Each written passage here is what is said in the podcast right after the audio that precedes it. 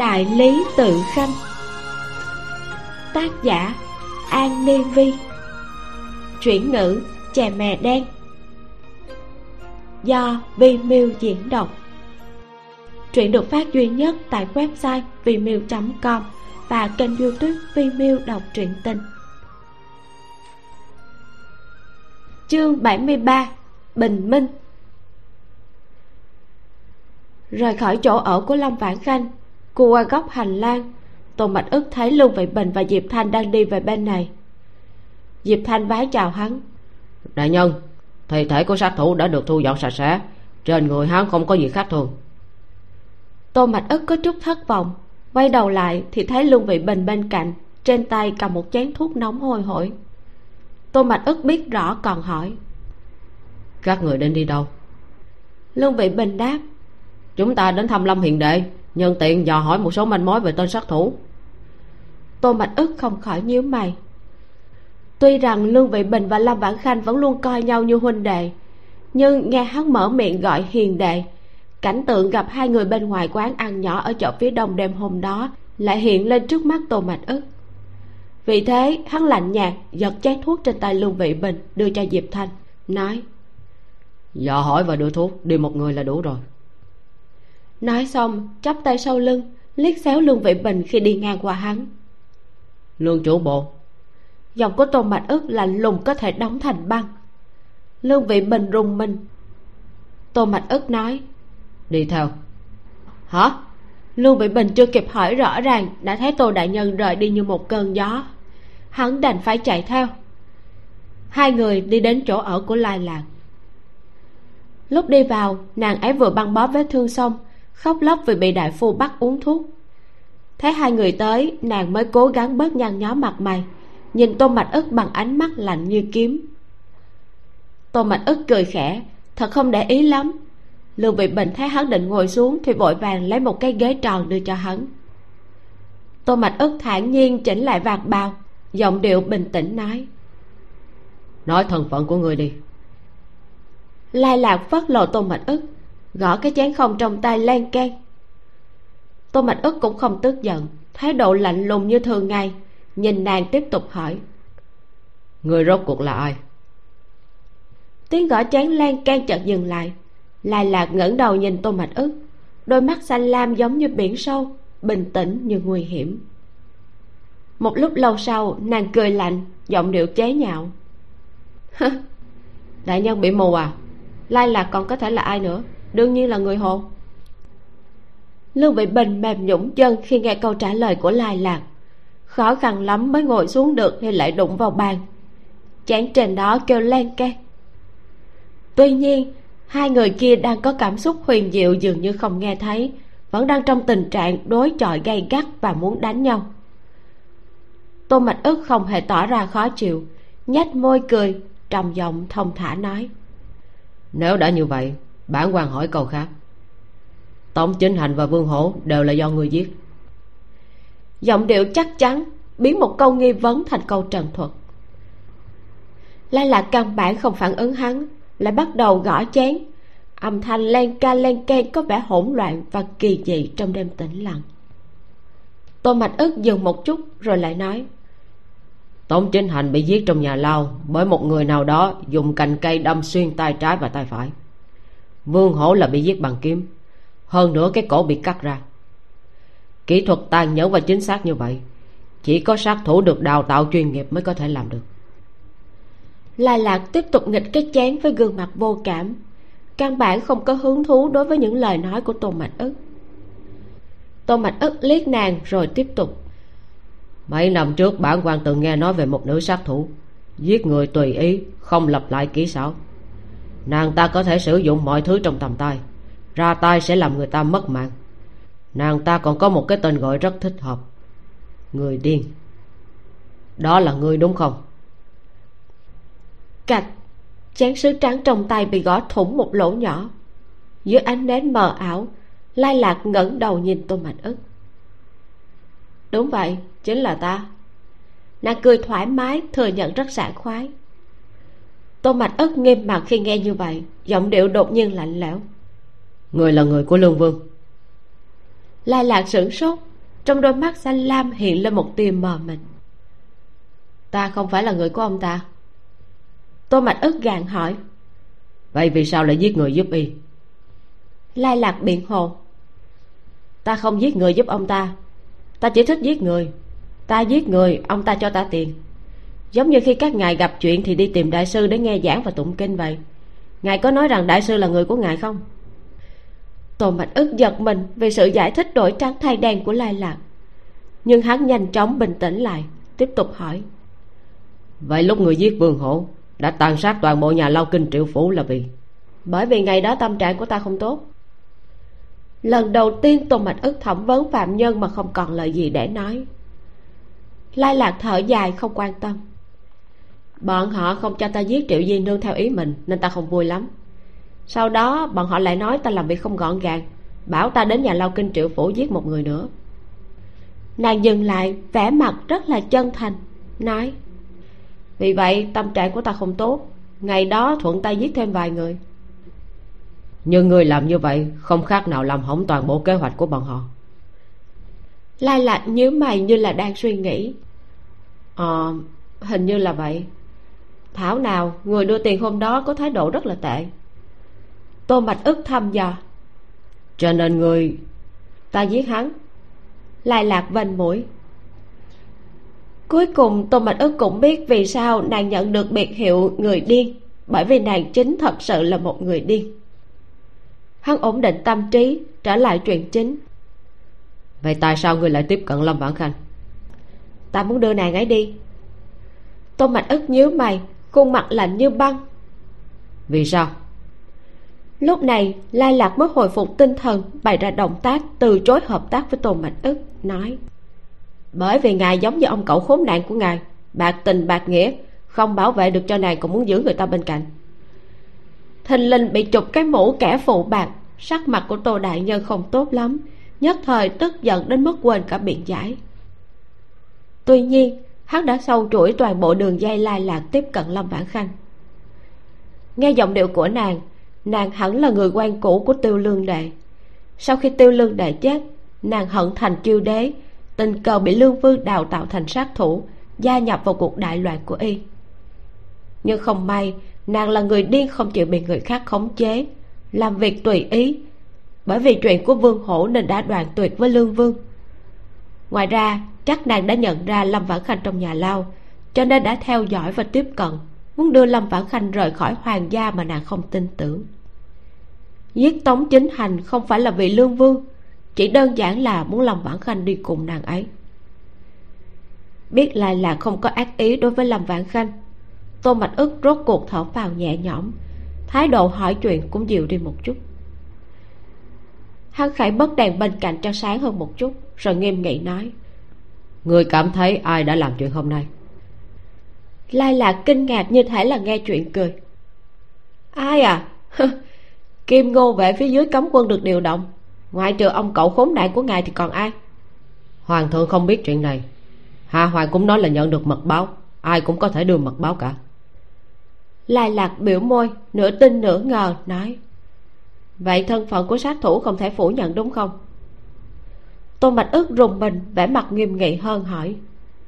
Sát thủ? Người nhận ra người bên trong đó à? Lai lạc gật đầu. Có một người trong đó là ám vệ mà ta đã từng gặp khi ta nhìn thấy cô nương ở trên phố vào đêm hôm đó. Lúc này lương vị bình lắp bắp hỏi. Người đang nói tới ám vệ của nhị công tử trần gia. Ờ à, lúc ấy hắn che mặt thật ra ta chưa nhìn thấy mặt nhưng ta sẽ không nhận sai thân hình và võ công của hắn. Ngọn lửa trong phòng lập lòe, một tia lửa bùng lên. Mọi người không nói nữa, bầu không khí nhất thời yên tĩnh. Trần gia. Trần diễn nắm quyền kiểm soát cấm quân. Nếu ông ta ra lệnh, bảo hạ hoàng dẫn kim ngô vệ đi bắt người là chuyện dễ như trở bàn tay. Nhưng vì sao trần gia muốn đẩy lâm bản khanh vào chỗ chết? Nếu nhớ không lầm, bọn họ không liên quan đến vụ án làm loạn của tiêu gia 13 năm trước. Nếu trước đây chỉ lo thân mình, hiện giờ vì sao bọn họ lại nhào vào vũng nước đục này?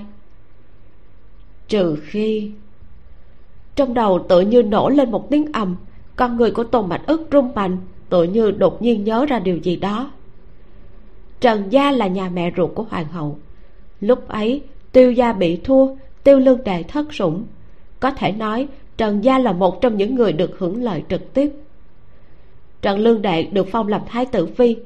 Trần diễn cũng đảm nhận chức vụ trung lang tướng kim ngô vệ của tiêu cảnh nham. Trần gia nổi đình nổi đám một thời. Vậy có thể nào? Trong lòng rùng mình, tô mạch ức bị suy luận của mình làm cho toát cả mồ hôi.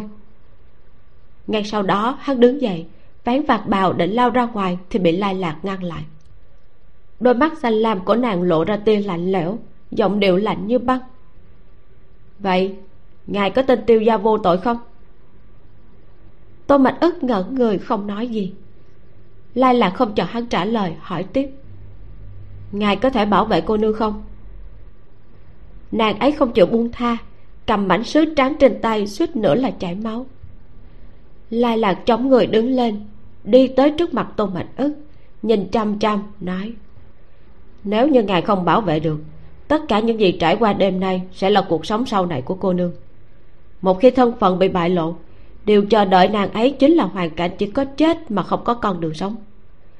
Nếu vậy, ngài giao nàng ấy cho ta, nơi này không có chỗ cho nàng, ta cùng nàng đi đến một nơi tốt hơn. Dưới ánh nến mờ ảo, cuối cùng cũng có chút dịu dàng trong đôi mắt xanh lam băng giá kia. Tô mạch ức sững sờ bởi vì hắn đã quên. Lâm vãn khanh sống sót trên đời dưới danh nghĩa là con gái của tội phạm. Mười mấy năm qua, nàng lội sông như đi trên băng mỏng. Sự sống vô cùng khó khăn đối với nàng. Cổ họng đau buốt, hắn chỉ cảm thấy dường như bị lai lạc đút vào một con dao. Lưỡi dao sắc bén trượt xuống, rỉ máu từ cổ họng đến ngực. Hắn chợt nhớ tới cách đây không lâu nàng đã từng hỏi hắn. Giết nhầm một người tốt và buông tha một người xấu, sai lầm nào nghiêm trọng hơn? Hắn đã trả lời là thả nhầm người xấu.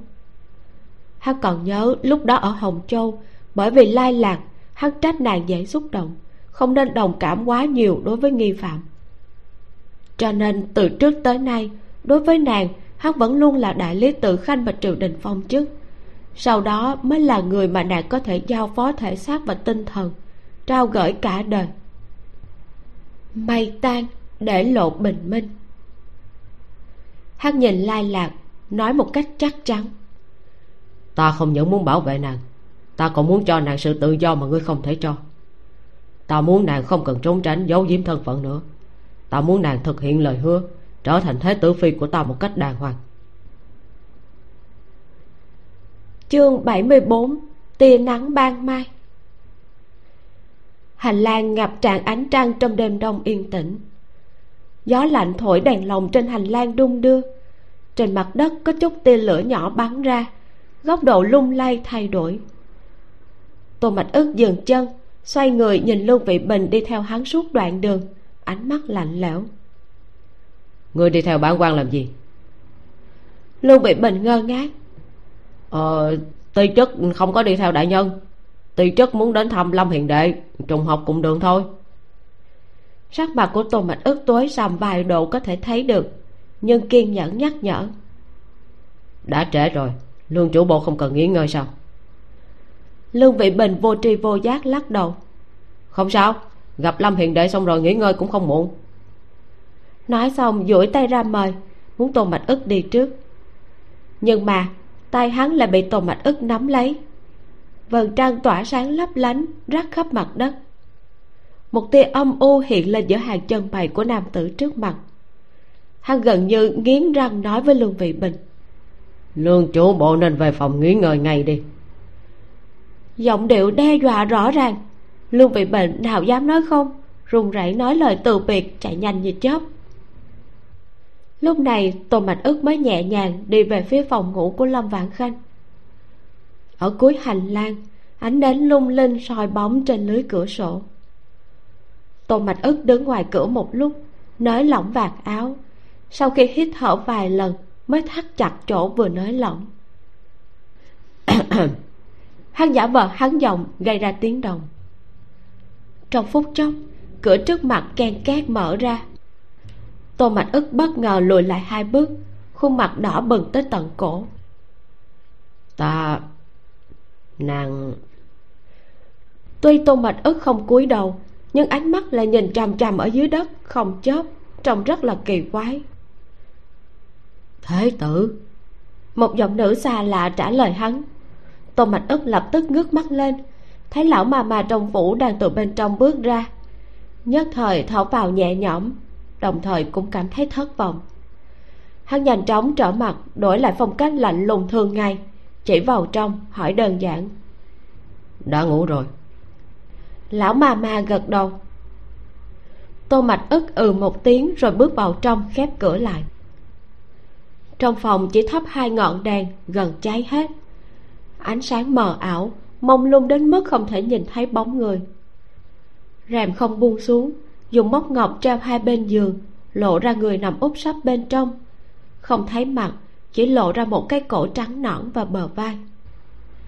Tô mạch ức do dự một lát, cuối cùng vẫn bước tới cúi người định đắp lại cái chăn gấm cho nàng.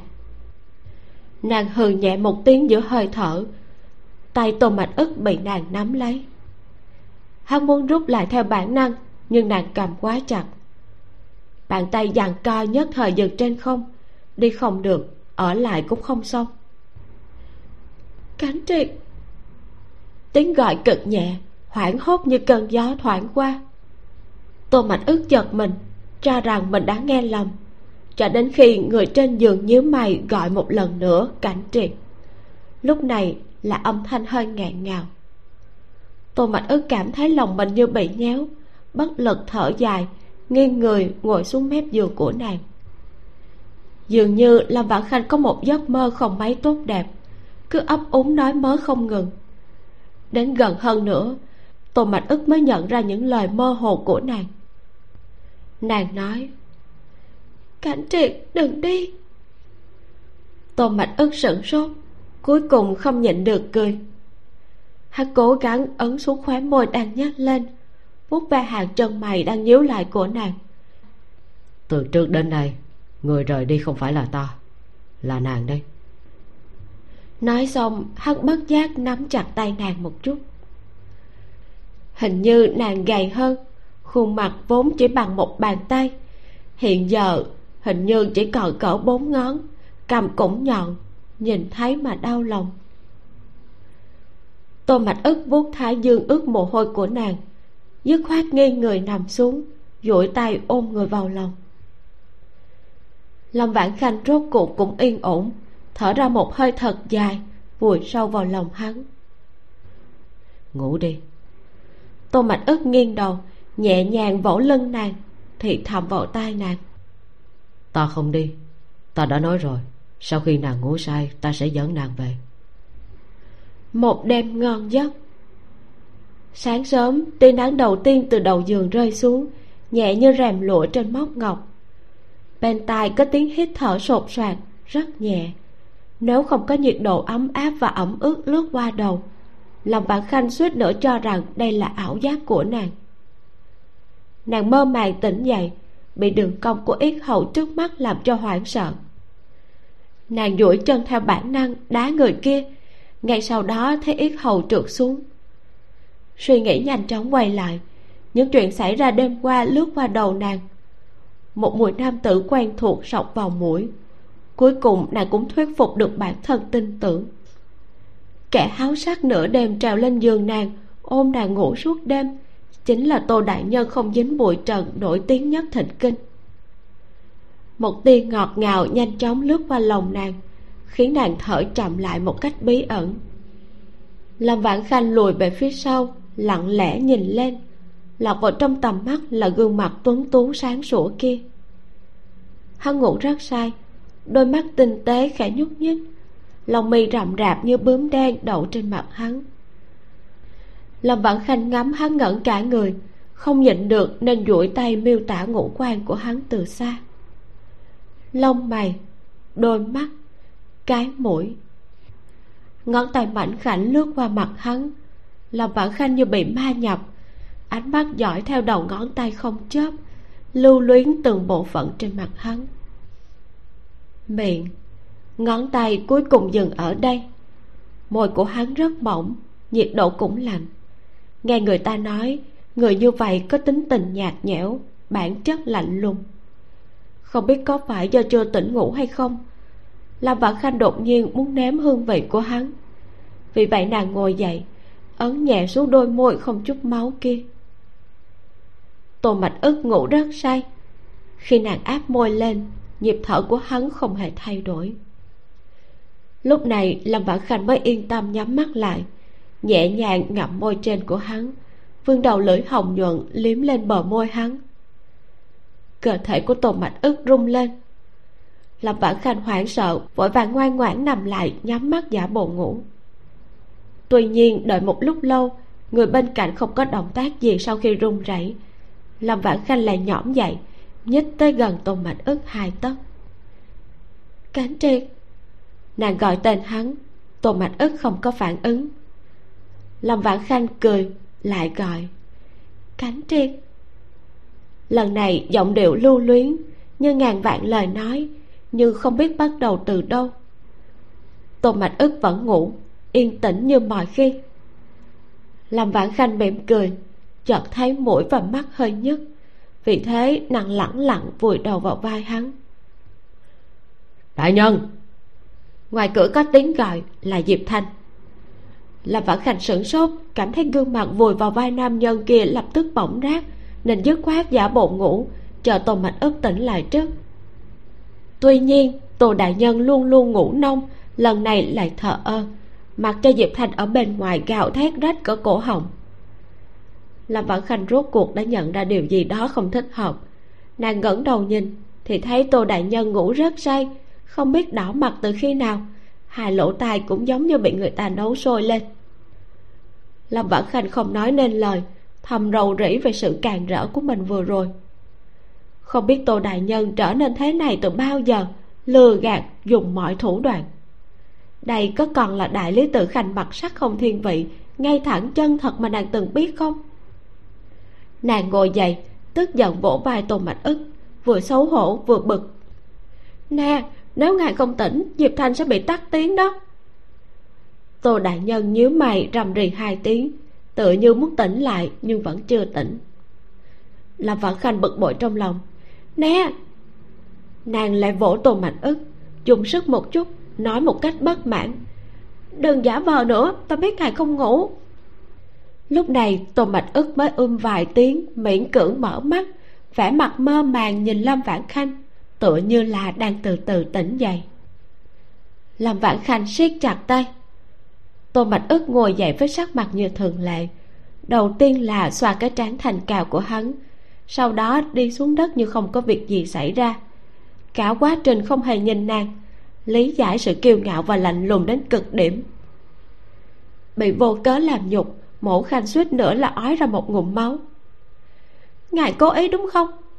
Trong lòng nàng bùng lên một ngọn lửa nhỏ. Lâm vãn khanh túm chặt góc áo muốn chạy trốn. Cái gì? Tô mạch ức vẫn còn đóng kịch. Ánh mắt mờ mịt xen lẫn tức giận vì bị người ta đổ oan. Lâm vãn khanh muốn bật cười. Tính khí nổi lên không thèm quan tâm. Ngài cố ý giả vờ ngủ đúng không? Nói xong chỉ vào lỗ tai hắn và hỏi nếu không, tại sao tai của ngài lại đỏ? Tô mạch ức nghe vậy, trên mặt lộ ra vẻ hoảng loạn. Nhưng hắn là người từng trải qua nhiều tranh chấp trong triều đình. Hắn đã thấy quá nhiều trường hợp mở mắt nói dối, tránh né để trả đũa, đổi trắng thay đen. Vì thế, hắn thông thả chỉnh lại đai ngọc quanh eo, mà không đổi sắc hỏi ngược lại. Nàng nói lỗ tai của ta đỏ à? Không biết người nào mới sáng tình mơ đã nổi thú tính liếm tới liếm lui trên mặt của bản quan còn không biết xấu hổ mà nói.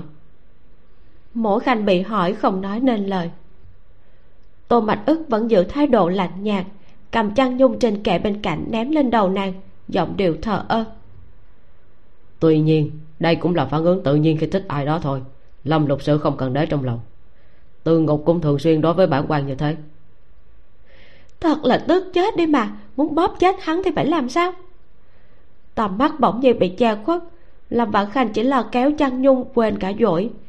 Cho đến khi nàng chui ra khỏi chăn với mái tóc rối bù tô đại nhân chỉ để lại cho nàng một bóng lưng duyên dáng. Giọng của hắn từ ngoài truyền tới. Thêm chăn trên giường đi kẻo ban đêm ngủ lại chui vào lòng người ta. Làm vạn khanh xấu hổ và giận dữ muốn chết. Rời khỏi chỗ của lâm vạn khanh tô mạch ức sửa sang lại rồi đến tử thần điện để diện thánh hôm nay là ngày nghỉ, vốn không lên triều. Nhưng lúc tô mạch ức tới, vẫn không tránh khỏi gặp phải vài vị đồng liêu đang chuẩn bị rời đi. Trong đó có thống lĩnh cấm quân trần diễn. Có vẻ như cuộc xung đột trực diện ngày hôm qua giữa đại lý tự và kim ngô vệ đã được lan truyền trong triều. Điều này cũng có nghĩa thân phận tàn dư của tiêu gia của lâm vạn khanh không còn là bí mật. Tô mạch ức cười nhẹ, bước tới chào hỏi mọi người có mặt trần diễn vẫn khách khí, chỉ nói hạ hoàng sốt ruột vì muốn lập công hàng huyên đôi cô với tô mạch ức rồi rời đi. Tô mạch ức đứng ngoài điện một lúc, phú quý đi ra, truyền lời triệu hắn vào. Chương 75 giấc mơ cũ.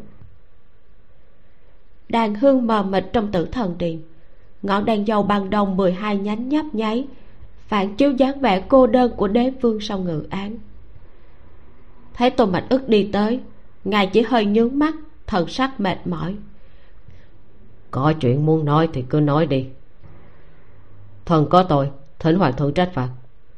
Tô mạch ức tiến lên hai bước vén vạt bào quỳ xuống trước thành triều đế. Lúc này thành triều đế mới chậm rãi ngẩng đầu lên gương mặt vô cảm hỏi.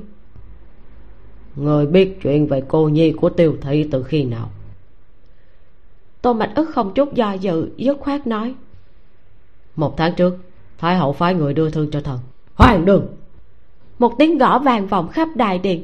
Thành triều đế giận dữ khi nghe vậy đập tay lên bàn. Trong mắt của hai bà cháu còn có hoàng đế này hay không?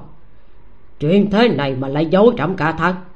Nếu như hoa hoàng nếu hạ hoàng không dựng cảnh bắt người ngoài đường có phải trẫm sẽ luôn bị các người hợp tác che đậy hay không? Thần không dám giọng của tô mạch ức trầm lạnh cúi lạy thành triều đế. Hiện giờ tình hình trên triều tế nhị lòng không phục của lương vương rõ như ban ngày. Thần cả gan suy đoán thái hậu không báo cho hoàng thượng là vì không muốn hoàng thượng phân tâm. Thành triều đế khẽ hừ một tiếng. Hừm khanh luôn nói đến tình hình trong triều. Nhưng trẫm biết cô nhi của tiêu thị là nữ tử mà trước đây thái hậu muốn phong lập thế tử phi cho khanh khanh thật sự hành động mà không hề xen chút tình cảm riêng tư hay sao? Tô mạch ức nói thẳng. Dạ có.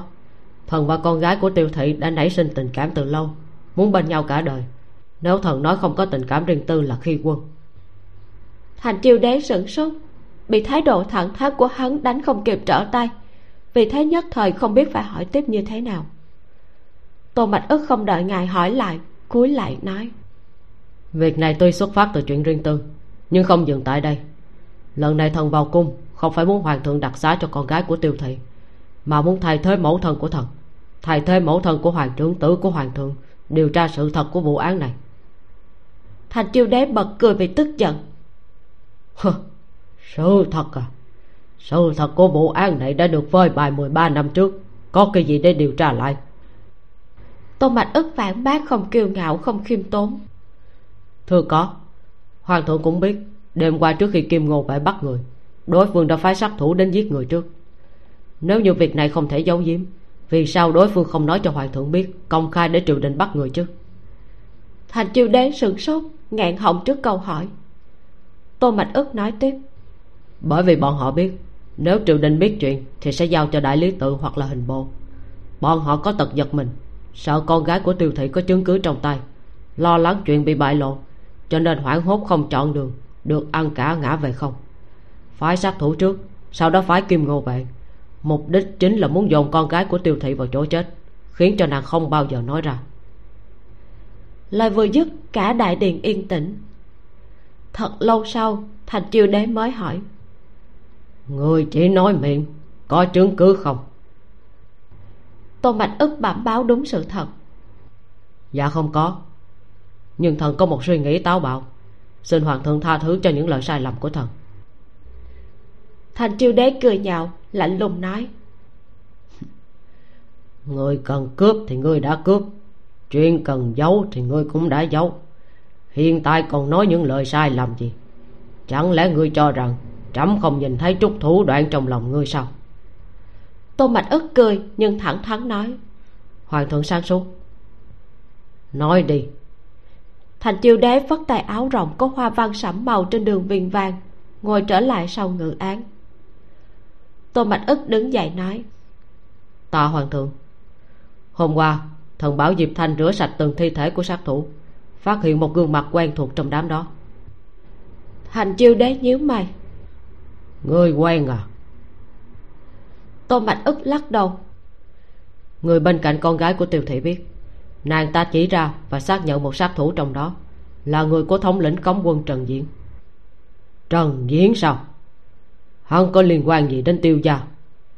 Thành chiêu đế kinh ngạc không khỏi nghiêng người về phía trước. Tô mạch ức nói hiện giờ không có liên quan đến tiêu gia nhưng 13 năm trước trần gia và tiêu gia thì lại có. Thành chiêu đế giật mình đột nhiên hiểu ra cả người sửng sốt sắc mặt thoáng chốc khó coi ý của người là ngài không thể tin được lời nói tới miệng lại bị nuốt trở vào. Đã nói đến đây làm sao một vị đế vương sắc sảo không hiểu tô mạch ức đang ám chỉ điều gì? Nhưng sự việc quá đột ngột ngài nhất thời chỉ cảm thấy trong đầu hỗn loạn không tìm ra manh mối. Vì thế chỉ có thể nói tiếp. Không nói đến chuyện hoàng hậu luôn luôn chân thật đoan trang có lòng khoan dung cho dù hoàng hậu thật sự tranh sủng bị chính mình vì gia đình muốn tiêu diệt tiêu lương đệ nàng ấy có thể hành động trong hậu cung. Cơ gì phải? Tô mạch ức trầm giọng nhắc nhở. Chẳng lẽ hoàng thượng đã quên? Lúc ấy hoàng thượng coi trọng tiêu gia biết bao nhiêu yêu thương tiêu lương đệ biết nhường nào. Cho dù có thể ra tay trong hậu cung khiến cho tiêu lương đệ sảy thai với sự yêu thương của ngài ngay lúc đó mang thai lần nữa chỉ là chuyện sớm muộn nhưng thành chiêu đế còn muốn phản bác. Lại nghe tôn mạch ức nói hiện giờ tuy tiêu lương đệ đã qua đời nhiều năm cho dù hoàng thượng tin rằng bà ấy có tội nhưng ngài vẫn thường xuyên nhìn vật nhớ người khó có thể tự chủ. Nếu như năm đó tiêu lương đệ qua đời một cách đột ngột bà ấy sẽ biến thành nốt ruồi son khó xóa trong lòng hoàng thượng. Kể từ đó tiêu thị càng được ưu ái hơn. Tô mạch ức dừng lại một chút rồi nói tiếp vì thế cho nên trần thị và lương vương hợp sức một công đôi việc. Theo như nhu cầu không có gì khó hiểu. Thành chiêu đế sửng sốt. Lương vương sao? Ý người là vụ án của tiêu thị có liên quan đến lương vương. Tô mạch ức gật đầu. Dạ đúng. Gần đây thần cẩn thận đọc lại hồ sơ của năm đó. Đồng thời cũng điều tra tình hình của những người liên quan đến vụ án. Phát hiện ra rằng không lâu sau khi tiêu cảnh nham nhậm chức thứ sử của hồng châu thì phạm phải vụ án này. Nếu không có chuyện này xảy ra tiêu cảnh nham sẽ là thứ sử tiếp theo của hồng châu. Thành chiêu đế lẩm bẩm. Hồng châu lại là hồng châu. Tô mạch ức gật đầu nói. Đúng vậy đây là chỗ đáng nghi ngờ của vụ án. Mọi việc đều trùng khớp. Tống chính hành mới chuyển từ hồng châu đến hình bộ. Tiêu cảnh nham xảy ra chuyện sau đó, lý cập doanh đến hồng châu nhậm chức. Vài năm sau lại xảy ra vụ án bạc giả. Hiện giờ chúng ta có chứng cứ, biết lý cập doanh, tống chính hành đều là người của lương vương. Như vậy, nói đến đây, mọi thứ đã rõ ràng. Lương vương và trần gia vốn có quan hệ thông gia, không phải ngẫu nhiên mà bọn họ hợp tác với trần gia để có được thứ họ cần. Bằng cách này, cũng có thể giải thích vì sao hoàng hậu đã mạo hiểm dung túng cho việc mạo danh vệ xu thậm chí còn âm thầm giúp che đậy. Hoàng hậu có biết chuyện làm phản của lương vương không? Thành triều đế hỏi giọng lạnh như băng. Tô mạch ức suy nghĩ một chút mới nói. Thần đoán là không. Hoàng hậu là mẹ ruột của thái tử. Hoàng thượng hiện giờ đang ở độ tuổi sung mãn. Thái tử còn nhỏ. Cho dù muốn làm phản để đoạt ngôi cũng không nên là lúc này hơn nữa hoàng hậu biết rõ cây đao lương vương luôn lơ lửng ở trên đầu. Nếu không có hoàng thượng che chở bà ấy và thái tử sẽ như lục bình dưới nước. Triều thành đế hít một hơi thật sâu nói sau một lúc im lặng. Chuyện của hoàng hậu liên quan đến thái tử xử lý không tốt sẽ làm rung chuyển nền tảng lập quốc. Suy luận của người có chứng cứ không? Tô mạch ức thẳng thắn nói. Thần không có hoàn toàn là suy đoán của thần thôi hơn nữa chuyện đã trôi qua mười mấy năm. Hoàng hậu và lương vương làm việc luôn cẩn thận. Bằng chứng và nhân chứng liên quan e rằng đã bị xử lý sạch sẽ. Vậy thì thành chiêu đế do dự cuối cùng chỉ thở dài thường thường. Tuy nhiên hiện tại hoàng thượng không nên lo lắng chuyện của tiêu gia. Tô mạch ức nói lương vương là nguyên nhân sâu xa của vụ án này. Bắt lương vương những người có lòng dạ ma quỷ đương nhiên sẽ không ngồi yên đến lúc đó sẽ bắt được dấu vết. Nhưng mà chuyện giữa đại lý tự và kim ngô vệ đã ồn ào cá triều đều biết. Tô mạch ức cười nói, hoàng thượng đừng lo, đêm qua thần đã gửi thư cho hoàng tổ mẫu, nhờ bà phái người giám thị hoàng hậu, ổn định hoàng hậu trước. Sau khi xử lý xong chuyện của lương vương mới cho hoàng hậu biết để trở tay không kịp, nhất định sẽ tự hoảng loạn. Đại điện trống rỗng lại yên lặng. Tiếng bắt đàn khẽ kêu một cơn gió nhẹ thoảng qua. Chiêu thành đế không nói chuyện nữa mà dường như rơi vào ký ức xa xăm. Hai mắt thất thần nhìn nơi xa một lúc lâu sau mới nhàn nhạt thở dài. Cảnh triệt năm nay người hai mươi mốt tuổi phải không? Ngài gọi hắn giọng điệu thê lương. Tô mạch ức ngẩn người gật đầu. Chiêu thành đế mỉm cười nhẹ nhàng nói trẫm nhớ rõ mười ba năm trước. Trẫm trạc tối người. Cũng quỳ trước điện như thế này. Cầu xin phụ hoàng giữ lại nữ tử mà trẫm thương. Nhưng từ đầu đến cuối trẫm chưa từng nói với nàng. Trẫm tin rằng nàng vô tội. Dần già cũng quên mất. Vẻ mặt tổ mạch ức tối sầm khi nghe như vậy, cúi đầu không nói gì. Giọng nói của thành chiêu đế đều đều vẻ uy nghiêm chỉ thuộc về đế vương cũng không thể che được sự xanh xao và mệt mỏi trong đó. Ngài dừng lại, thu hồi ánh mắt, nhàn nhạt đáp xuống người tôn mạnh ức, khẽ cười nói. Bởi vì trẫm là thái tử, gánh vác triều đình và thiên hạ. Vụ án này có liên quan đến triều đình, liên quan đến tỷ tỷ ruột của trẫm và mẫu hậu trẫm không thể vì một nữ tử mà chống lại thiên hạ. Vì thế trẫm đã nghĩ, cứ để nàng chịu ức ức một chút, đợi khi trẫm lên ngôi sẽ cho nàng một thân phận mới. Đến lúc đó sẽ bồi thường gấp đôi. Nhưng mà nói tới đây, trên gương mặt luôn luôn không lộ ra vui buồn của đế vương cũng xuất hiện một nét bi thương. Như là tự trách, như là tiếc nuối, như là hối hận thôi. Thật lâu sau ngài vẫy tay không nói gì thêm. Bên lương vương có động tĩnh gì không? Tô mạch ức đáp lời. Khu mỏ mà trương nhân đưa chúng ta đến lúc trước đã bị niêm phong. Lúc quản tư nhân sắp được chuyển ra khỏi hồng châu quan phủ đã chặn một lô theo kế hoạch. Thần còn phái người đưa tin cho lương vương bảo y nhanh chóng hành động trước khi hoàng thượng phát hiện chuyện làm phản của y. Thành chiêu đế gật đầu. Ừ vẫn theo kế hoạch đi. Bên trong viện của lương vương phủ, đêm vắng lặng, ánh trăng lành lạnh trong phòng chỉ thắp một ngọn đèn mờ nhạt u tối. Ngọn trúc cao chót vót ngoài cửa sổ bị hắt vào phòng. Gió đêm lay động, bóng dáng nhảy qua nhảy lại trong phòng giống như một đám ma nhỏ. Sau một tràng bước chân vội vàng, có người gõ cửa phòng lương vương bất ngờ từ bàn làm việc ngẩng đầu lên. Nói đi. Y nhìn lướt qua sắc mặt khó coi của thuộc hạ trong lòng hiểu rõ. Thuộc hạ run rẩy bẩm báo nội dung của bức thư. Lương vương nhíu mày gõ mặt bàn tiếng gõ vang lên trong căn phòng tối tăm khiến cho người nghe giật mình. Đội ngũ của chúng ta có bao nhiêu? Hồi bẩm vương gia khoảng chừng mười vạn. Thuộc hạ đáp đúng sự thật sau một hồi im lặng lương vương cúi người bật ngọn nến trên bàn. Ánh lửa nhảy lên, một đôi mắt trũng sâu phun ra tia tầm tối. Đội ngũ mười vạn, thiếu một chút so với kế hoạch của y. Nhưng tống chính hành đã bị bắt, mỏ riêng ở hồng châu đã bị lộ. Sớm muộn gì triều đình cũng tra ra chuyện y làm phản bàn tay nắm chặt thanh quyền y nhìn thuộc hạ, ánh mắt nặng nề. Mũi tên đã lên dây xem ra là phải bắn ra rồi. Thuộc hạ giật mình. Ý của vương gia là? Lương vương gật đầu nói thầm.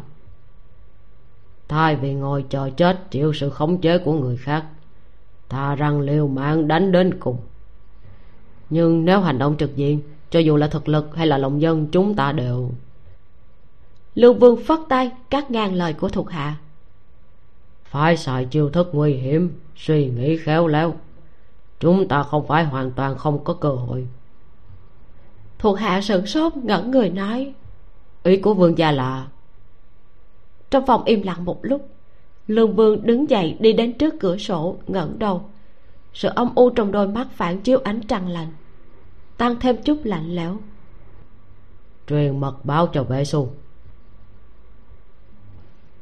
Chương 76 ân cần trong phủ thế tử, có một mảnh trăng trên cửa sổ giống như được khảm lên đó. Có lẽ biết lâm vãn khanh sợ lạnh, tô mạch ức đã đặc biệt dặn dò, hôm nay địa long trong phòng được đốt cực kỳ nóng. Trong phòng chỉ có lai lạc nên lâm vãn khanh không khoác áo ngoài, chỉ mặc áo quầy ngực ngắn, dài tay vạt áo hơi mở, lười biếng mà quyến rũ. Nàng ngồi nghiêng ở mép giường, thổi chén thuốc đen tuyền trên tay đưa cho lai lạc nói, đổ nguội rồi đó, uống đi. Lai lạc nhíu mày, biểu môi, trông như sắp khóc. Lâm vãn khanh còn giận nàng, lười dông dài với nàng, chỉ sụ mặt nói, ngươi không uống thì ta sẽ rời đi. Uống uống. Lúc này lai lạc mới cầm chén thuốc bóp mũi uống một hơi. Sáng nay lâm vãn khanh mới nghe lương vị bình kể chuyện của lai lạc. Ngoài sự kinh ngạc, nàng cũng tức giận vì bị lừa dối tuy nhiên, dù sao cũng là người đã cứu mạng mình, nên lâm vãn khanh cũng có vài phần cảm kích, nàng vẫn tới thăm hỏi. Kết quả, vừa vào cửa đã thấy một đống người đè lai lạc xuống để cho uống thuốc giống như giết heo lâm vãn khanh cầm cái chén không mà lai lạc đưa, đặt sang một bên không nói lời nào. Cô nương, cô thích tô thế tử đến vậy hả? Lai lạc gọi nàng, giọng bối rối chén trong tay lâm vãn khanh trượt xuống, rơi xuống bàn và vào chén khác phát ra một âm thanh rõ ràng.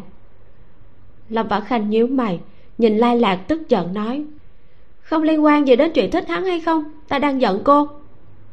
Sau đó nàng thở dài, nghiêm khắc bổ sung, cô có biết giết người là phải đền mạng không? Lai lạc không quan tâm, nói, ta biết, nhưng nếu không nhờ tiêu nương nương, ta đã chết năm bốn tuổi rồi dù sao ta thấy sống cũng chẳng có gì hay ho. Cô thật là lâm vãn khanh phẫn nộ, thấy không mạnh bạo được, ngược lại đổi thành một thái độ mềm mại, cố gắng thuyết phục. Hay là cô lập công để chuộc tội đi, nhờ cậy hoàng thượng, khi nào bình định xong sự hỗn loạn trên triều, ta sẽ cầu xin giúp cô cho. Lai lạc nói rất dứt khoát. Không cần, ta ước gì có thể dùng kiếm giết chết gã hoàng đế chó má đó, không muốn giúp hắn lâm vãn khanh sợ tới mức vội vàng bịt miệng nàng lại, lập tức giải thích. Hồi chiều ta nghe lương vị bình nói, hoàng thượng đã cho phép đại nhân lật lại vụ án của tiêu gia. Lai lạc liền hỏi, vậy tiêu nương nương có thể sống lại sao? Lâm vãn khanh giật mình, nhất thời ngẹn lời, chỉ nhàn nhạt hỏi lại, vậy cô giết hoàng thượng, cô cô của ta có thể sống lại không? Lai lạc lắc đầu nói, ta mặc kệ, ít nhất giết hoàng đế chó má đó khiến ta vui được rồi không còn cách nào nói đạo lý với người này. Lâm vãn khanh muốn thuyết phục lần nữa nhưng nghe thấy tiếng bước chân ngoài cửa sau đó là giọng nói của diệp thanh người luôn canh gác bên ngoài. Hắn trầm giọng chào. Đại nhân. Lâm vãn khanh lập tức căng thẳng trực tiếp từ trên ghế nhảy dựng lên đôi bàn tay mềm mại xoắn lấy vạt áo buông ra rồi lại xoắn rồi lại buông ra. Lâm vãn khanh cảm thấy lần đầu tiên ở cùng hắn trong đêm giông bão nọ cũng không căng thẳng đến như thế này. Cửa bị đẩy ra, tô mạch ức trong chiếc áo choàng nhung đen bước vào. Trên người hắn còn thấm hơi lạnh bên ngoài là da trắng đỏ ửng lên vì lạnh. Cả hai đứng nhìn nhau một lúc, không ai nói lời nào, nhưng đều hiểu ngầm đỏ mặt. Lai lạc bị xích ở eo, duỗi cổ hướng qua bên này tìm hiểu. Đột nhiên bụng của lâm vãn khanh réo lên không chịu thua kém. Nàng thật sự đã quên mất, hôm nay do thuyết phục lai lạc nên chưa kịp dùng cơm. Giờ này đã qua giờ tuất quả thật là rất đói. Ba người ở trong phòng đồng thời sửng sốt. Căn phòng vốn yên tĩnh, lập tức tràn ngập trong bầu không khí xấu hổ. Ta làm vãn khanh ngập ngừng muốn giải thích. Tô mạch ức lên tiếng trước. Đi nào, cùng nhau dùng bữa từ phòng lai lạc đến viện của tô mạch ức, hai người lặng lẽ đi suốt quãng đường. Lâm vãn khanh đi thẳng từ trong phòng ra, vẫn là bộ trang phục vừa rồi. Tô mạch ức nhìn nàng chăm chăm bằng một ánh mắt u ám. Sau đó, dứt khoát cởi áo choàng nhung của mình khoác lên cho nàng. Cảm lâm vãn khanh tiếp nhận, chưa kịp nói lời cảm tạ, đã nghe tô mạch ức lạnh nhạt nói. Bản quan luôn không gần nữa sắc chữ cảm ơn đang nói nửa chừng thì bị chặn lại, khiến cho nàng suýt nữa là bị sặc. Cẩu quan này cho rằng nàng mặc ít đồ là để tới quyến rũ hắn sao? Nàng rất là muốn cởi chiếc áo choàng nhung trên người ném thẳng vào mặt hắn. Nhưng vừa giơ tay tháo dây áo choàng, nàng hắt xì một cái rõ to. Nàng đưa mắt nhìn xung quanh, đêm rét lạnh, cởi áo choàng nhung sẽ chết có mất. Thôi quên đi, cái mạng nhỏ bé này quan trọng hơn. Hơn nữa, nàng là người lớn và rộng lượng không nên hơn thua với tên cẩu quan này. Vì thế, lâm vãn khanh không nói cảm ơn, tức giận túm chặt chiếc áo choàng nhung trên người, bước nhanh hơn. Chỉ muốn ăn nhanh rồi về phòng, không bao giờ nói chuyện với người này nữa. Hai người lần lượt đi tới phòng ăn. Bữa tối đã chuẩn bị xong, màu sắc phong phú, thịt và rau đầy đủ. Lâm vãn khanh vừa thấy đã thèm, nhưng nàng không quên lễ nghi chờ tô mạch ức ngồi xuống mới cầm chén đũa chuẩn bị bắt đầu. Tô mạch ức nói với gương mặt vô cảm. Ăn đi. Bản quan có thói quen sạch sẽ vốn không thích ăn chung với người khác. Đêm nay thấy người chờ đợi vất vả ta sẽ miễn cưỡng dùng bữa với người. Bàn tay đang cầm đũa của lâm vãn khanh cứng đờ. Hay thật nhỉ? Mặc ít đồ là để quyến rũ hắn không ăn cơm là vì chờ hắn còn không biết xấu hổ nói rằng không thích ăn chung vì có thói quen sạch sẽ. Trước kia, lúc hai người thân mật, có chỗ nào của nàng mà hắn chưa ăn không? Lâm vãn khanh vừa uất nghẹn vừa đỏ mặt. Tuy nhiên, ăn của người ta thì phải mềm mỏng với người ta, đặc biệt còn mặc xiêm y của người ta, ở trong nhà của người ta. À ngay cả bạn và chó của nàng cũng hưởng ké người ta nữa. Nàng đành thở dài, không nói lời nào, vùi đầu luộc cơm tô mạch ức từ đầu đến cuối đều ăn rất tao nhã, nhai kỹ, nuốt chậm, không nói một lời. Không biết vì sao, hôm nay hình như tay và cổ họng của tô đại nhân đặc biệt không thoải mái. Gắp đồ ăn thì dễ bị rơi, sau đó còn phải khụ khụ hai tiếng, khuôn mặt càng ăn càng đen thui. Lâm vãn khanh bị hành vi khó hiểu của hắn làm cho bối rối, vội vàng ăn xong một chén cơm đứng dậy định chào để đi ra ngoài nhưng bị tôn mạch ức kéo tay áo. Lâm lục sự ăn xong rồi sao? Hắn hỏi trong giọng nói mang theo cảm xúc chua xót. Lâm vãn khanh đang định gật đầu nhưng lại thấy tô đại nhân túm tay áo nàng chặt hơn. Ánh mắt hiện lên chút uất ức dường như đang nói đi rồi thì đừng có về. Nàng đột nhiên nhớ tới cảnh mỗi lần nàng ra ngoài tiểu bạch đều ngồi xổm ngay cửa thúc thích trong lòng chợt nảy sinh một cảm xúc không rõ. Vì thế, nàng ngồi xuống lại. Lúc này, sắc mặt của tô mạch ức mới dịu đi. Có thị nữ từ bên ngoài bước vào, bưng hai chén nước vải thiêu. Mùa đông không có vải tươi, vì vậy tô mạch ức bảo nhà bếp tham khảo công thức của dân gian để làm ra hương vị tương tự. Lâm vãn khanh không quen với cử chỉ ưu ái đột ngột của hắn, cảm thấy trột dạ. Cho nên lúc tiếp nhận nước vải thiều trực tiếp cúi đầu hút một ngụm to. À, ngụm này làm nàng sắp rớt lưỡi vì nóng. Nóng quá lâm vãn khanh che miệng nước mắt lưng tròng. Tô mạch ưng sửng sốt lấy cái chén trên tay nàng sau đó liếc nàng tỏ vẻ hơi ghét bỏ. Trời lạnh công chẳng lẽ ta để cho nàng ăn lạnh à? Nói xong tự cảm thấy mình lo lắng quá lộ liễu sau đó lại bổ sung. Từ ngục cũng chẳng ăn giống nàng. Nàng là cô nương mà. Lâm vãn khanh che miệng chỉ muốn khóc không có tâm trạng so đo với hắn. Tô mạch ức khuấy chén canh thấy nàng hồi lâu vẫn không có động tĩnh. Lo lắng không biết nàng có bị phỏng hay không nên đặt chén xuống nhích lại gần nói. Để ta xem thử. Lâm vãn khanh thở phì phò xoay người không cho tô mạch ức dứt khoát ôm eo nàng. Một bàn tay xoay mặt nàng qua, nắm lấy cầm, không hề có ý thương hại. Lâm vãn khanh đau đớn mở miệng ra. Tô mạch ức cúi xuống, ánh mắt rơi vào đôi môi đang khép hờ của nàng. Nàng hơi ngẩng đầu, không nhúc nhích. Đôi mắt sáng nhìn hắn chằm chằm. Khuôn mặt nhỏ nhắn ửng đỏ, cánh môi mềm mại he hé, phát ra âm thanh yếu ớt thật ra tô mạch ức muốn xem vết thương thế nào, nhưng nhìn một hồi, hắn cảm thấy cả người dần dần nóng lên. Ngọn đèn dầu trong phòng không quá mờ, hắn có thể thấy rõ cái lưỡi mềm mại của nàng lên xuống khi thở và nuốt. Nước bọt sáng lấp lánh dưới ánh đèn, nhuộm cả hơi thở của nàng. Hắn chợt nhớ tới một cái miệng nhỏ khác của nàng. Dưới cái nhìn và sự khiêu khích của hắn cũng sẽ mấp máy ẩm ướt như vậy hai cánh môi khép mở, đưa lối cho hắn vào. Lan can, tiếng chén để trên bàn va vào nhau vang lên. Tô mạch ức giống như bị ma nhập, đột nhiên đẩy lâm vãn khanh ra, đứng bật dậy, suýt nữa là làm đổ hết thức ăn. Lâm vãn khanh bị đẩy đột ngột, không kịp đề phòng. Ngẩng đầu, nhìn thấy khuôn mặt của tô đại nhân đỏ như tôm luộc. Hắn lập tức dời mắt khỏi tư thế ngồi kỳ quái. Đẩy chén canh vải thiều đang ngồi lạnh đến trước mặt nàng sắc mặt đặc biệt khó coi. Ăn chén này đi. Giọng điệu ra lệnh cứng nhắc.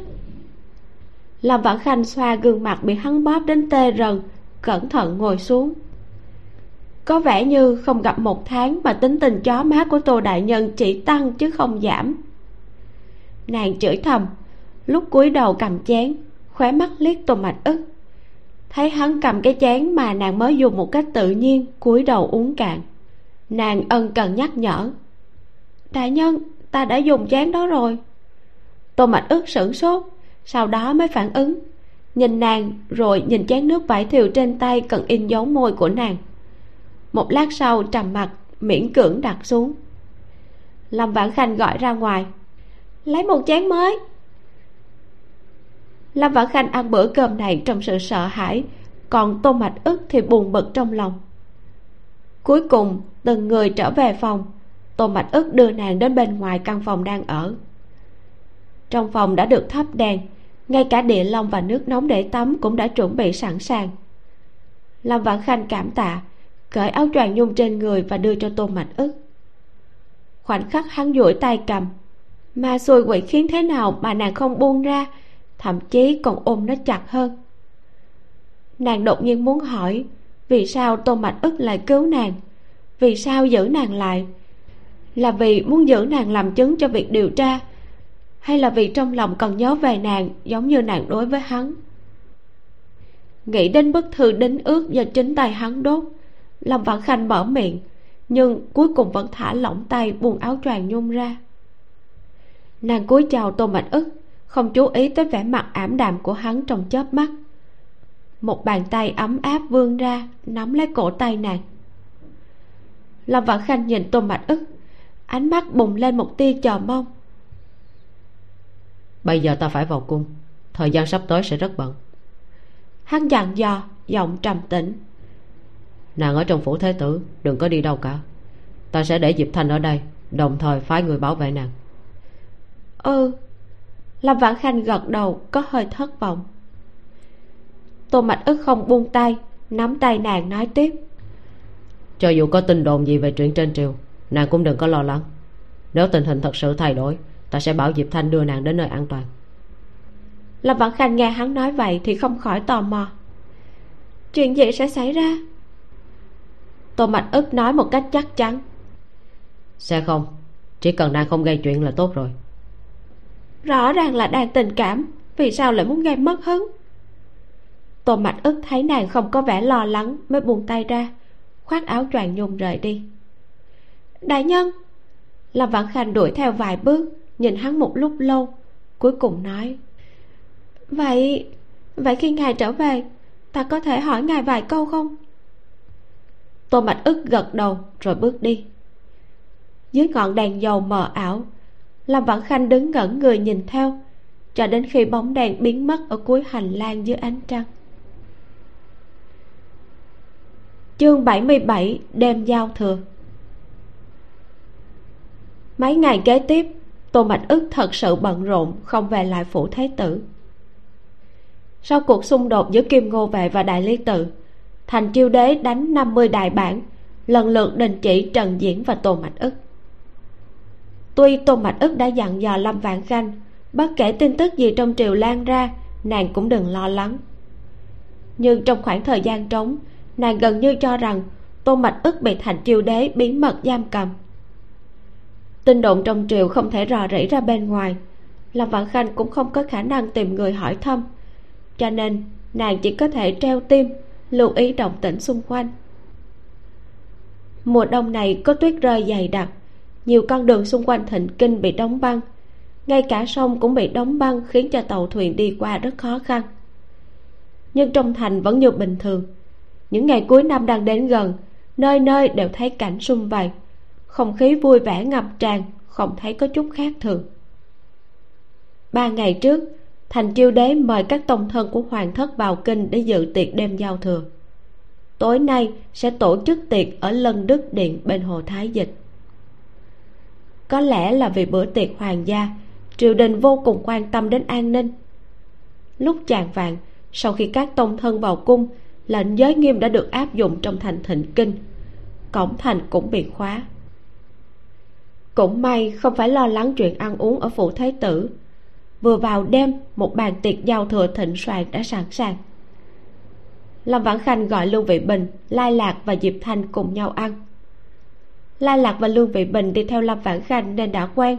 Luôn coi nàng là bạn, không cảm thấy ăn cùng nhau là vượt rào. Nhưng diệp thanh đi theo tôn mạch ức đã lâu lại coi lâm vãn khanh là nữ chủ nhân. Vì vậy, nàng phải tốn rất nhiều miệng lưỡi mới thuyết phục được hắn ngồi xuống. Các món ăn được dọn lên bàn, trong viện ấm áp, hòa hợp, không khí vui mừng. Lai lạc vẫn là tội phạm đeo xích chân theo lời dặn của tôn mạch ức. Nhưng điều này không hề ảnh hưởng tới tâm trạng ăn uống của nàng ấy trong năm mới. Sau khi uống hết một bình rượu ngon lai lạc đột nhiên cảm thấy có thể cân nhắc chuyện nương tựa hoàng thượng. Ở cùng lâm vãn khanh cơm ngon rượu say, vừa nói vừa cười, cuộc sống thật thoải mái. Nàng ấy lại không muốn chết. Lương vĩ bình mê rượu nhưng không đủ sức uống. Sau ba chén đã đỏ mặt, say khước bắt đầu nhờ lâm vãn khanh giúp hắn nói mấy lời hay với tô đại nhân, chuyển hắn đến đại lý tự. Lâm vãn khanh cười pha trò, múc thêm một chén canh cho diệp thanh diệp thanh vùi đầu ăn cơm một cách chăm chú. Sang năm, vụ án của tiêu gia đã trôi qua 13 năm. Giống như năm ấy, ngoài cửa sổ có tuyết rơi lác đác, nhưng cảnh tượng trước mắt hoàn toàn khác. Nàng đột nhiên cảm thấy rất hài lòng, quay đầu lại, ánh mắt rơi vào những bóng người lay động trên khung cửa sổ, chỉ thấy một bóng hình xinh đẹp quyến rũ. Lâm vãn khanh nhớ, đã rất nhiều năm rồi đây là lần đầu tiên nàng mặc váy mới vào đêm giao thừa. Giống hệt như hồi còn bé. Sự sợ hãi và hoang mang của những năm lưu lạc khắp nơi giờ đã đi xa. Bây giờ nàng đã có một ngọn đèn khi trời tối. Có dù khi trời mưa, có vài người bạn tốt, vài chén rượu ngon. Đây là những điều mà trước đây nàng không dám hy vọng. Ánh mắt vội vàng đảo qua chiếc bàn tròn dừng lại bên chiếc ghế trống. Tối nay cái gì cũng tốt, chỉ là không có hắn. Nàng khẽ thở dài, đứng dậy đẩy cửa sổ ra. Bùm, bầu trời nổ tung. Trên đầu đột nhiên có một vần sáng chói lòa, vạn vật hoa lá bốc cháy. Giống như mưa sau băng gió đêm thổi xuống, tí tách rơi, kéo theo dấu vết duyên dáng. Pháo hoa kìa!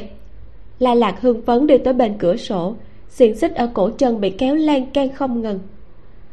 Lương vị bình và diệp thanh cũng buông chén bước tới, duỗi đầu nhìn xung quanh bên ngoài. Một tiểu thị nữ trong viện hét lên kích động. Mọi người bước ra khoảng trống, ngẩng đầu lên. Hướng về phía đại minh cung, bầu trời đã được nhuộm bởi những chùm pháo hoa rực rỡ sắc màu. Trong ánh sáng, bóng tối và tiếng ồn ào càng ngày càng nghe thấy nhiều tiếng người phụ họa giữa ánh lửa dưới màn đêm dày đặc vài chiếc đèn trời đỏ thẫm ánh lên màu cam đung đưa trong gió tuyết đặc biệt dễ thấy. Đây là đèn trời. Diệp thanh nhìn một hồi làm như vô tình lầm bầm. Ta nhớ không được phép thả đèn trời trong thỉnh kinh. Vì sao không được? Bởi vì đèn trời dùng để truyền tin quân sự vào ban đêm nếu người dân tùy ý thả đèn sẽ gây rối. Chợt một tiếng nổ lớn làm rung chuyển cả mặt đất. Lời nói của diệp thanh bị che lấp, chén đũa trên bàn cũng rung theo, hoàn toàn không phải là lực nổ của pháo hoa. Mọi người đều sửng sốt, ngẩng đầu nhìn lên trời. Bữa tiệc pháo hoa trong thành thịnh kinh vẫn còn tiếp tục. Tiếng cười trong viện càng lúc càng lớn, tiếng người và pháo hoa che lấp sự khác thường vừa rồi, tựa như mọi thứ chỉ là ảo giác lâm vãn khanh cảm thấy kỳ quái, xoay người lấy áo choàng nhung trên giá, tông cửa xông ra, chạy về phía gác xếp dùng để ngắm cảnh của phủ thế tử. Ngọn đèn dầu của hàng vạn gia đình trong thành thịnh kinh như đom đóm trong đêm tối. Pháo hoa vẫn rực rỡ nơi đại minh cung. Lâm vãn khanh quan sát một lúc, không phát hiện được điều gì bất thường. Chẳng lẽ vừa rồi nghe nhầm? Nàng lẩm bẩm, nhíu mày trầm tư diệp thanh đứng phía sau nàng một lát sau cũng phụ họa. Chắc là không làm đâu pháo hoa nổ mạnh sẽ không có tiếng động lớn thế này. Bùm lại có một tiếng động lớn khác. Làm vạn khanh cảm thấy sàn nhà dưới chân như nhảy lên phát ra âm thanh kẽo kẹt. Lúc này lai lạc mới kéo dây xích bò lên gác xếp. Nàng nắm lấy diệp thanh nghiêm mặt nói đưa chìa khóa cho ta mau lên. Diệp thanh sững sờ nhìn lai lạc kinh hoảng nhưng không nhúc nhích diệp thanh, tiếng của lâm vãn khanh vang lên sau lưng. Một bàn tay túm chặt tay áo của hắn chỉ về phía cổng thành thịnh kinh. Là thuốc nổ, hình như cổng thành nổ tung rồi. Diệp thanh sửng sốt chống cánh tay nhìn ra ngoài. Giữa lớp tuyết tan vỡ, cổng thành thịnh kinh bị nổ tung mở rộng. Cổng quân bên trong thành đang tập trung từ khắp nơi, đổ dồn về phía cổng thành. Tiếng vó ngựa, tiếng gió tuyết xen lẫn, tiếng pháo hoa liên tục nổ, khuấy động những con sóng lớn trong đêm đen diệp thanh không thể tin nổi mặc kệ chìa khóa bên hông đã bị lai lạc lấy mất chỉ nói liên miên. Làm sao có thể? Không thể nào. Trong lúc trời đất náo động lâm vãn khanh hiếm khi bình tĩnh nàng hỏi bên trong thành thịnh kinh có bao nhiêu cấm quân vậy? Diệp thanh đáp ba vạn. Lâm vãn khanh leo lên thêm một tầng nữa rướn nửa người ra ngoài để nhìn cổng thành. Trong màn tuyết rơi nàng mơ hồ nhìn thấy ánh lửa dày đặc bên ngoài tường thành nhưng không phải tất cả đều tụ tập nơi cổng thành bị nổ tung. Nàng lui về sau một chút để diệp thanh nhìn phía trước rõ ràng rồi hỏi. Ngươi nhìn xem phản quân có bao nhiêu người? Khoảng một vạn người. Lâm vạn khanh gật đầu. Ừ ta cũng nghĩ là con số này. Diệp thanh thở phào nhẹ nhõm khi nghe vậy. Ta thấy bây giờ đang là mùa đông đường sông bị đóng băng. Nếu như phản quân tấn công hoàn thành hành quân với quy mô lớn thì không thể nào qua mắt được triều đình đâu. Hiện giờ bọn họ chỉ dựa vào đội ngũ một vài người, cho dù có thuốc nổ cũng vượt quá sức của chúng thôi. Nhưng lâm vãn khanh càng nhíu mày chặt hơn. Hoàn thành có ba vạn cấm quân phản quân không thể nào không biết được. Chỉ đem một vạn quân để tấn công thành, chẳng khác nào như thiêu thân lao đầu vào lửa, chui đầu vô lưới, thật sự rất là kỳ quái nàng ngay người nhìn cấm quân lao tới cổng thành. Chỉ nghe một tiếng động lớn khác. Lúc này là từ hướng đối diện của cổng thành. Đội ngũ trên đường vội vàng thắt chặt dây cương, quay đầu ngựa sau khi choáng váng rồi bỏ chạy về hướng khác. Tiếp đó là vụ nổ thứ tư và thứ năm. Mỗi một lần nổ là từ một nơi khác. Còn người của lâm vãn khanh khẽ rung. Đục nước béo cò thừa dịp sự hỗn loạn để lợi dụng sự yếu kém vô chủ. Vì vậy, phản quân căn bản không phải muốn tấn công thành, mà là chỉ muốn lợi dụng sự hỗn loạn để ngăn cản cấm quân đang bảo vệ hoàn thành. Mục tiêu thực sự của bọn họ có lẽ không phải ở đây, mà là làm vãn khanh thở gấp, cảm thấy sau lưng toát mồ hôi. Nàng quay đầu lại theo bản năng, xuyên qua làn gió tuyết đung đưa, nhìn về phía đại minh cung ở cuối tầm mắt tại hồ thái dịch lần đức điện. Bóng người trong thiên điện lắc lư.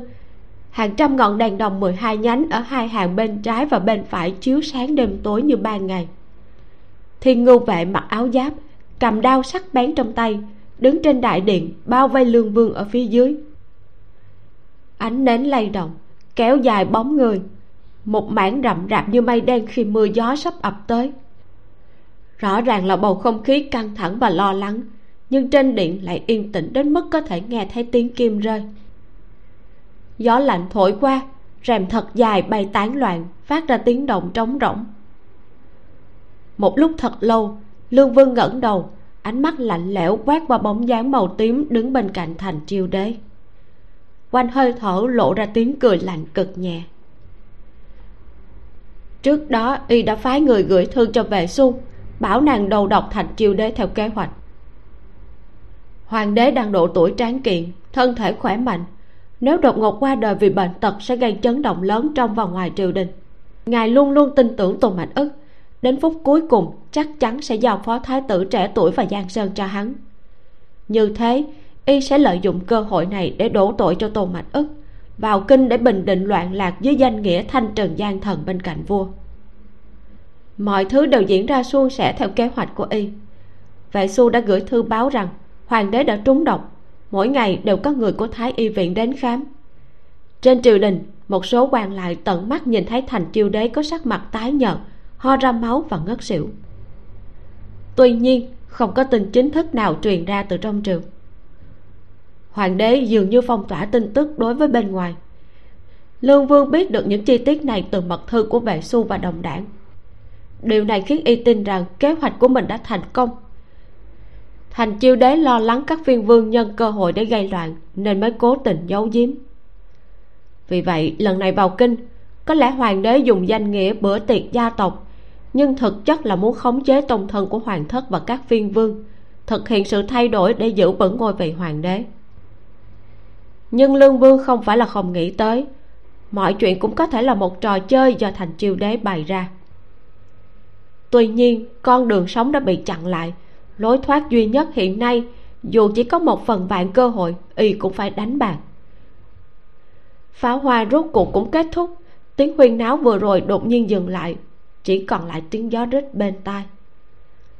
Lương vương cúi đầu, vai và lưng hơi rung dưới ánh lửa sáng quắc. Tiếng cười đột ngột vang vọng trong đại điện yên tĩnh, có vẻ rét lạnh thấu xương tô mạch ức hơi nhíu mày khi thấy như vậy. Hắn rụng mắt nhìn nam tử mặc mãn bào màu đen trầm giọng hỏi.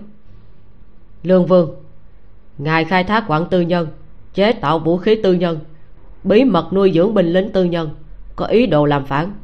Ngài có nhận từng chuyện và từng tội này không? Sau khi tiếng cười ngừng lại lương vương ngẩng đầu nhìn hắn một lúc sau mới thản nhiên nói. Ta nhận tô mạch ức kinh ngạc trước thái độ của y. Trong lòng cảm thấy bất an bàn tay nắm chặt dưới tay áo rộng. Giọng tô mạch ức lạnh lẽo hỏi làm phản là tội lớn nên bị trừng trị người có khuất phục không? Lương vương sửng sốt ngay sau đó cười to. Ta nhận tội nhưng không khuất phục. Ta muốn xem thử tô đại nhân còn có thủ đoạn nào nữa lời nói chưa dứt, một tiếng động lớn làm rung chuyển đại điện. Rèm cửa và ánh lửa đột ngột lay động. Bên ngoài điện có tiếng ngói rơi xuống đất. Vài ngọn nến lạch cạch lăn xuống, tắt ngúm. Hành triều đế ngồi thẳng dậy, kinh ngạc nhìn tô mạch ức. Gió đêm truyền đến tiếng la hét và tiếng đánh nhau yếu ớt nơi xa, dường như phản quân đang ẩn náu trong nội viện của hoàng cung. Lương vương đứng ở phía dưới từ từ xoay người nhìn hồ thái dịch trong gió tuyết bên ngoài điện thật lâu. Y nói hoàng thượng cấm quân của hoàng thành có lẽ đã bị ta thiết kế ngăn cản. Hôm nay nếu có chuyện xảy ra với ta lập tức sẽ có người sang bằng lân đức điện. Phụ thuộc vào chuyện hoàng thượng muốn để ta sống hay là dùng chính mình hy sinh thay cho bốn vương? Chương 78 cuộc tấn công bất ngờ. Thế nào rồi?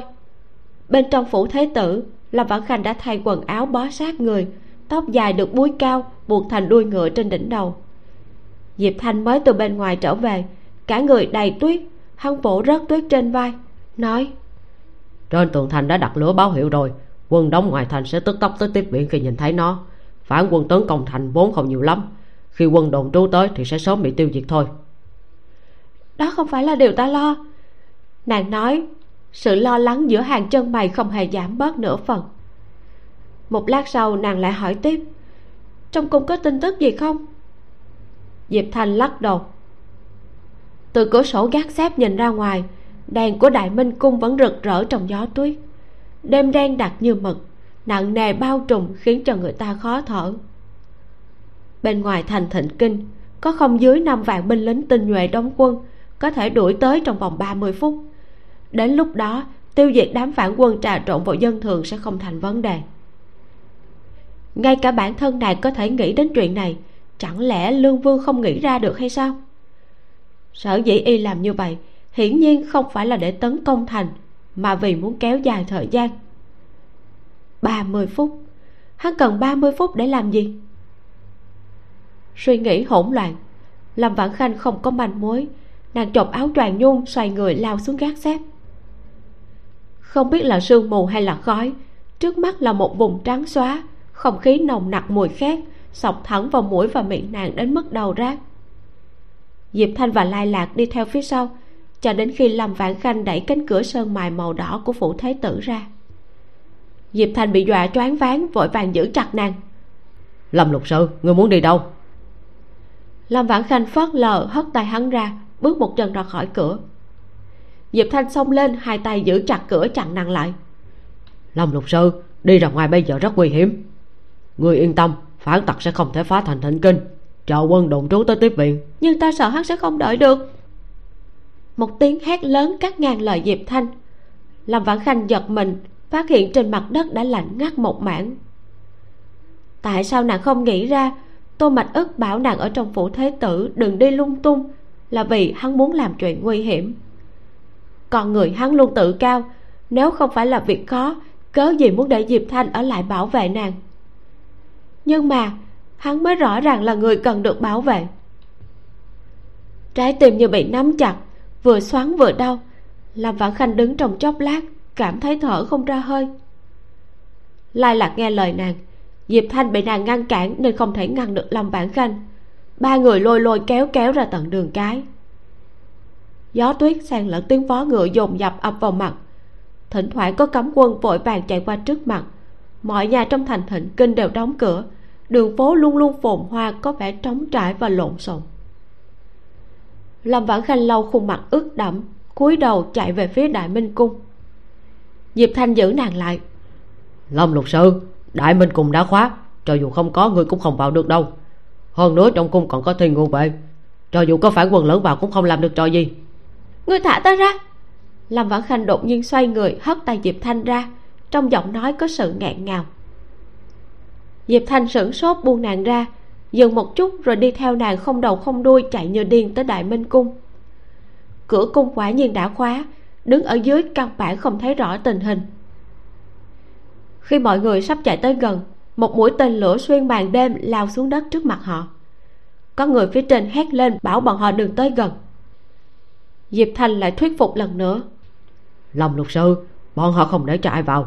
Chúng ta phải tin đại nhân một lần trở về chờ một tiếng động lớn truyền đến từ nội cung. Lời chưa nói xong bị đứt quãng trong cổ họng.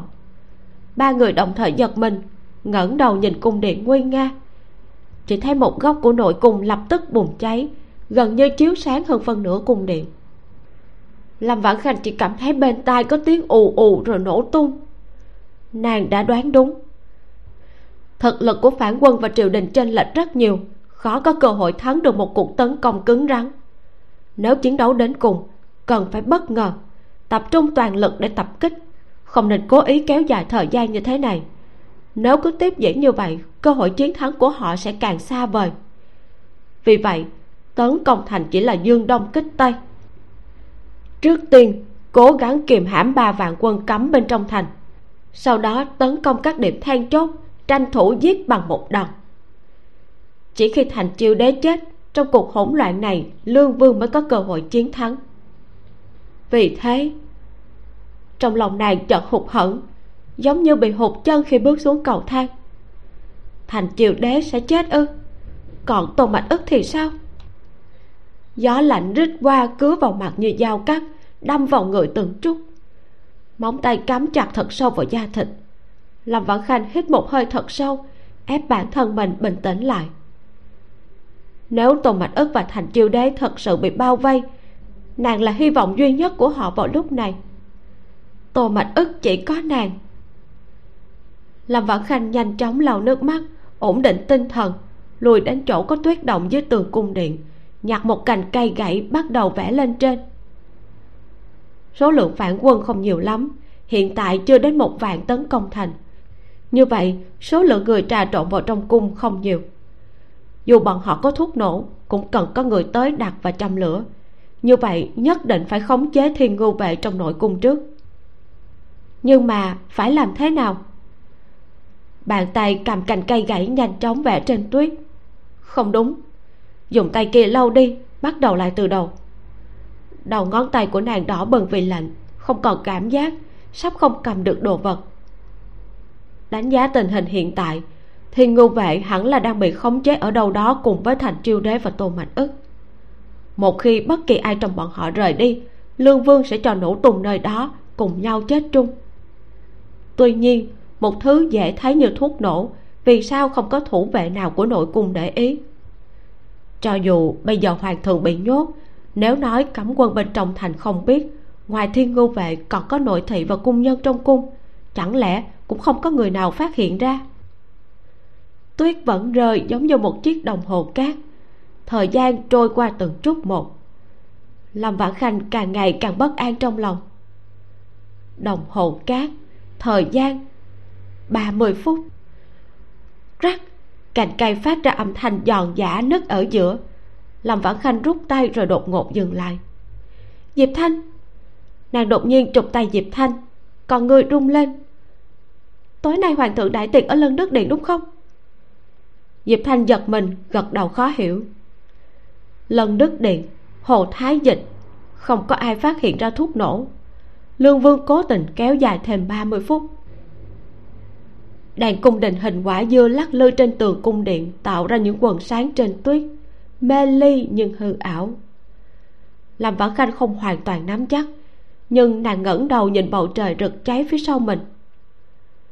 Nàng nhớ tới đêm hôm đó, cũng giữa lúc nước sôi lửa bỏng như vậy tô mạch ức cưỡi ngựa phá vỡ đao kiếm, đột ngột chắn trước mặt nàng. Đối diện là núi đao biển lửa, hắn chỉ có một người một ngựa một trận gió thổi tới làm xót mũi và mắt.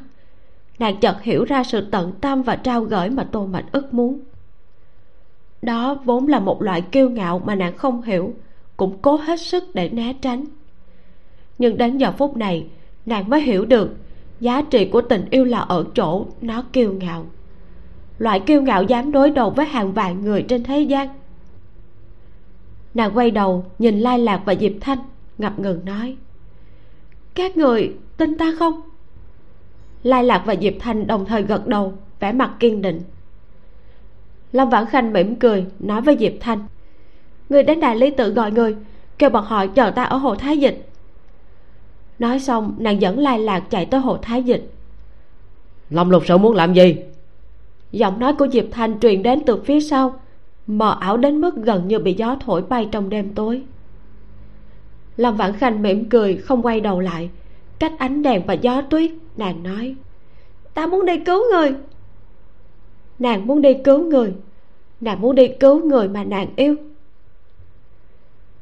Tối nay, hồ thái dịch bình lặng như mọi khi, lấp lánh trong gió lạnh. Lân đức điện nằm trên một con dốc nhỏ bên cạnh hồ thái dịch. Khung cảnh dễ chịu nhìn ra hồ. Cho nên nơi này luôn là nơi tổ chức các bữa tiệc của hoàng thất. Lâm vãn khanh dẫn lai lạc vòng quanh hồ, sau đó bắt đầu cởi áo. Lai lạc sợ tới mức vội vàng ôm lấy nàng. Trời lạnh mà cô định làm gì?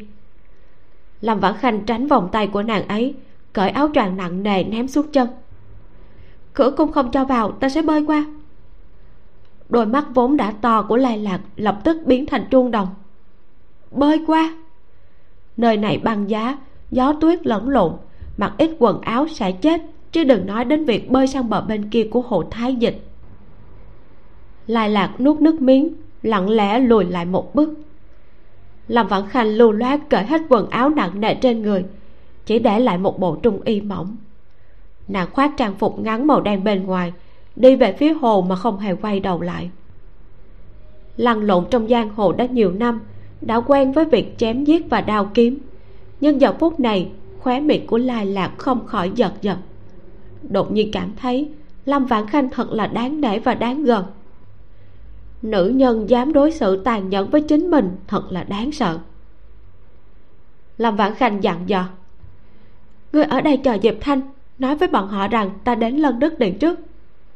Nói xong, bùng một tiếng đâm đầu vào hồ thái dịch giữa mùa đông xuống nước vô cùng lạnh lạnh như một bạn con dâu sắc cứa vào da thịt. Lâm vãn khanh không khỏi rùng mình. Để bản thân không bị chết cống, nàng lập tức dùng hết sức bơi qua bờ bên kia. Từ hồ thái dịch đến lần đức điện, khứ hồi tốn nửa nén hương. Hầu hết thiên ngưu vệ đều được bố trí trong lân đức điện để bắt lương vương và bảo vệ vua. Vì vậy, lương vương sử dụng một vụ nổ để đe dọa bởi vì có mặt hoàng đế ở đây, không ai dám hành động hấp tấp. Sau đó, lương vương có thể khống chế thiên ngưu vệ bên ngoài lân đức điện với một số lượng nhỏ phản quân. 30 phút mà y muốn giành lấy là thời gian phản quân sẽ chuẩn bị sẵn sàng mọi thứ sau khi khống chế được thiên ngưu vệ. Những thứ chất nổ đó, y không thể mang vào từ cổng chính của hoàng cung. Vì vậy, chỉ có thể sử dụng phương pháp cũ như lúc buôn lậu quặng ở hồng châu niêm phong các thứ bằng sáp paraffin, âm thầm giấu trong hồ thái dịch. Chính vì vậy cho đến tận thời điểm này không ai phát hiện ra nó. Đến bước này, chính là chiêu cuối cùng của lương vương, ngọc nát đá tan. Trong lúc suy nghĩ làm vãn khanh đã bơi tới bờ. Trong lần đức điện rất yên tĩnh, không nghe thấy âm thanh nào, chỉ có thể thấy ánh lửa chiếu từ xa, khẽ rải đầy đất không có ai xung quanh, có vẻ như phản quân chưa hoàn toàn khống chế được tình hình. Gió lạnh thổi qua, thân thể đã bị đông cứng không còn cảm giác. Nàng khẽ cắn môi, lao xuống nước trở lại. Hồ thái dịch quá lớn, tuy rằng khẳng định thuốc nổ đã bị giấu ở đây, nhưng vẫn phải mất chút công sức để tìm ra. Lâm vãn khanh chỉ có thể vùi trong nước, sờ từng tấc một. Lúc đầu nàng nín mười nhịp thở mới thở một lần dần dần biến thành thở mỗi lần ba nhịp. Thể lực và trí lực dần dần bị đóng băng theo thời gian, tay chân cũng từ từ trở nên vô dụng. Nhưng nàng chưa từng dừng lại. Hồ thái dịch lạnh ngắt, yên lặng như vực thẳm. Tiếng động nhẹ của nàng trong đó giống như con bướm nhỏ đang dùng hết sức lực muốn bay ra khỏi gông cùng. Nhưng cuối cùng chỉ có thể bị kéo xuống, rơi xuống hết lần này đến lần khác bên tai vang lên từng tràng tiếng vo ve. Ánh sáng trắng xuất hiện trước mắt. Khoảnh khắc cuối cùng ý thức tan biến. Tay nàng sờ vào một khối nhẵn nhụi, khác với tất cả những viên đá mà nàng từng sờ vào. Hóa ra ở đây, nàng mơ màng suy nghĩ, quả nhiên được giấu trong hồ thái dịch. Nhưng nàng đã quá lạnh lạnh đến mức không thể bơi trở lại bờ, cũng chẳng thể kêu cứu. Cảnh triệt nảy non câu cuối cùng nước đã tràn vào miệng và mũi nàng kết thúc tập 16 à tập truyện này mình không biết phải bình luận điều gì nữa.